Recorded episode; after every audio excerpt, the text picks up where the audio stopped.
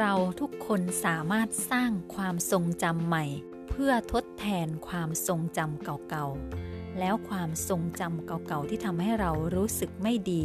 ที่ทำให้เรารู้สึกไม่มีพลังนั้นก็จะค่อยๆเลือนหายออกไปจากชีวิตของเราหลายคนพยายามที่จะลืมเรื่องราวในอดีตพยายามที่จะลืมความทรงจำในอดีต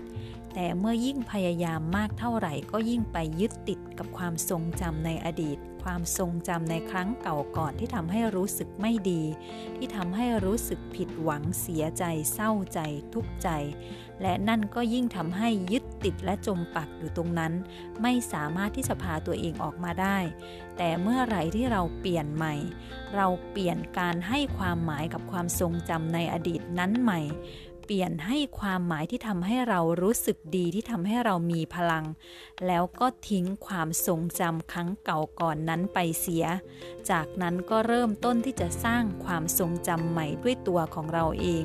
เพราะสมองเพราะความคิดและจิตใจของเราอยู่ที่ตัวเราเองเราจะให้พลังกับการสร้างและสะสมความทรงจำใหม่ที่เราต้องการหรือว่าเราจะให้พลังไปอยู่ที่การคิดถึงและจมปักอยู่แต่กับความทรงจำเก่าที่เราไม่ต้องการอีกแล้วในชีวิตของเรา